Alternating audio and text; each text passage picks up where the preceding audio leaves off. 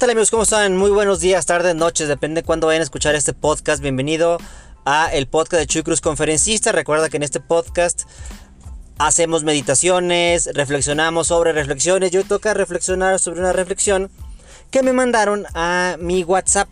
Recuerda, me puedes seguir en mis redes sociales, búscame flow.page diagonal Chuy Cruz. Ahí están todas mis redes sociales, ahí está mi WhatsApp. Ahí también está un espacio para que puedas agendar una sesión conmigo etcétera. Yo creo que ya no hay pretexto para no estar comunicados.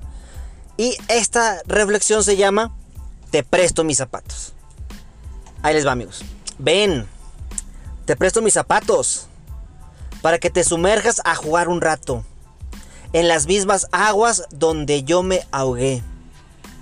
Ven, te presto mis zapatos para que camines la vereda de mi vida y tal vez puedas comprender. Ven, te presto mis zapatos. Vive lo que yo he vivido. Y dime si aún te molesta mi proceder. Ven, ponte mis zapatos. Siéntete como me he sentido. Y entonces me cuentas si aún puedes ser tan cruel. Solo sabes una parte de mi historia y juzgas desde lo que puedes ver. ¿Quieres tener el panorama completo? Ven, ponte mis zapatos, camina mi trayecto y luego dime si te duelen los pies. Como ven amigos? A mí en lo personal cuando me, me la mandaron me, me encantó bastante porque habla sobre la empatía. Pero también recuerden que empatía es me pongo en tu zapato, pero conservo uno mío. Porque si no pierdo perspectiva. Tengo que tener perspectiva. Pero también no nos vayamos al otro extremo de que nos pasemos toda nuestra vida justificando nuestros malos actos en función de lo que hemos vivido. Ah, no, Chuy. Es que yo soy así porque mi papá me trató muy mal. Te, te presto mis zapatos. Ahí es donde caemos en algo tóxico. Cuando usamos nuestra vivencia como un pretexto para justificar nuestra mediocridad. Ahí sí lo veo tóxico. Cuando no quieres salir adelante, cuando te encanta ser una víctima. Yo siempre les pongo ese ejemplo, esa mamá que vive enferma, porque cuando está enferma todos sus hijos zánganos están ahí con ella, la abrazan, la cuidan, la visitan, la procuran. El día que se sana, ¡pum! Todos se van. Fuga pareja. Entonces, ¿qué aprende esa mamá de forma inconsciente? A estar enferma. Porque cada vez que ella está enferma, obtiene el amor o un poquito del amor fingido de sus hijos. O también esa amiga que, ay, no, no, Nacho, y otra vez me volvió a engañar ese hombre. Me tocan puros hombres pésimos, borrachos, mujeriegos. Todos los hombres son iguales. No es cierto, reina. No es cierto. A ver, ¿dónde conociste o dónde conociste a tu último novio? Ay, bueno, lo conocí en una borrachera y se lo bajé a mi prima.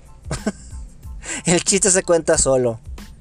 El problema no son los hombres o las mujeres en estos casos. El problema son nuestros gustos y nuestras decisiones. Entonces lo que tenemos que cambiar es nuestra decisión. Tenemos que hacernos responsables de nuestros actos. Pero también por eso me gustó esta anécdota que a veces juzgamos sin conocer. Y hay gente que ha tenido una vida muy muy difícil en lo que va.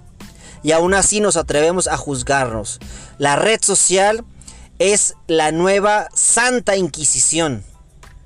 Solamente por tener un teléfono celular te crees con los pantalones suficientes para meterte a una plataforma de una persona, a su canal, escribirle, perder tiempo valioso, escribirle que no te gustó hasta lo que se va a morir y te sientes liberado.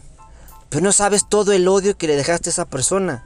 Y, si esa persona tiene un mal manejo de sus emociones, lo puede llevar a un punto muy difícil, muy rudo. Algo que no nos gustaría experimentar. Ni se lo recomendaría ni a al peor de mis enemigos. Pero también hay personas que son muy conscientes y saben que todos damos lo que tenemos. Nadie da lo que no tiene. El ojete es ojete porque tiene una vida ojete. Pero qué triste es que usamos nuestras redes sociales para tirar ese odio, esa frustración que tenemos dentro. Yo creo que lo preocupante no es que lo escupamos. Lo preocupante es que lo estamos guardando.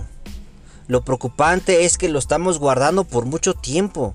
Lo preocupante no es el problema, sino cómo lo cargamos y cuánto tiempo lo estamos cargando.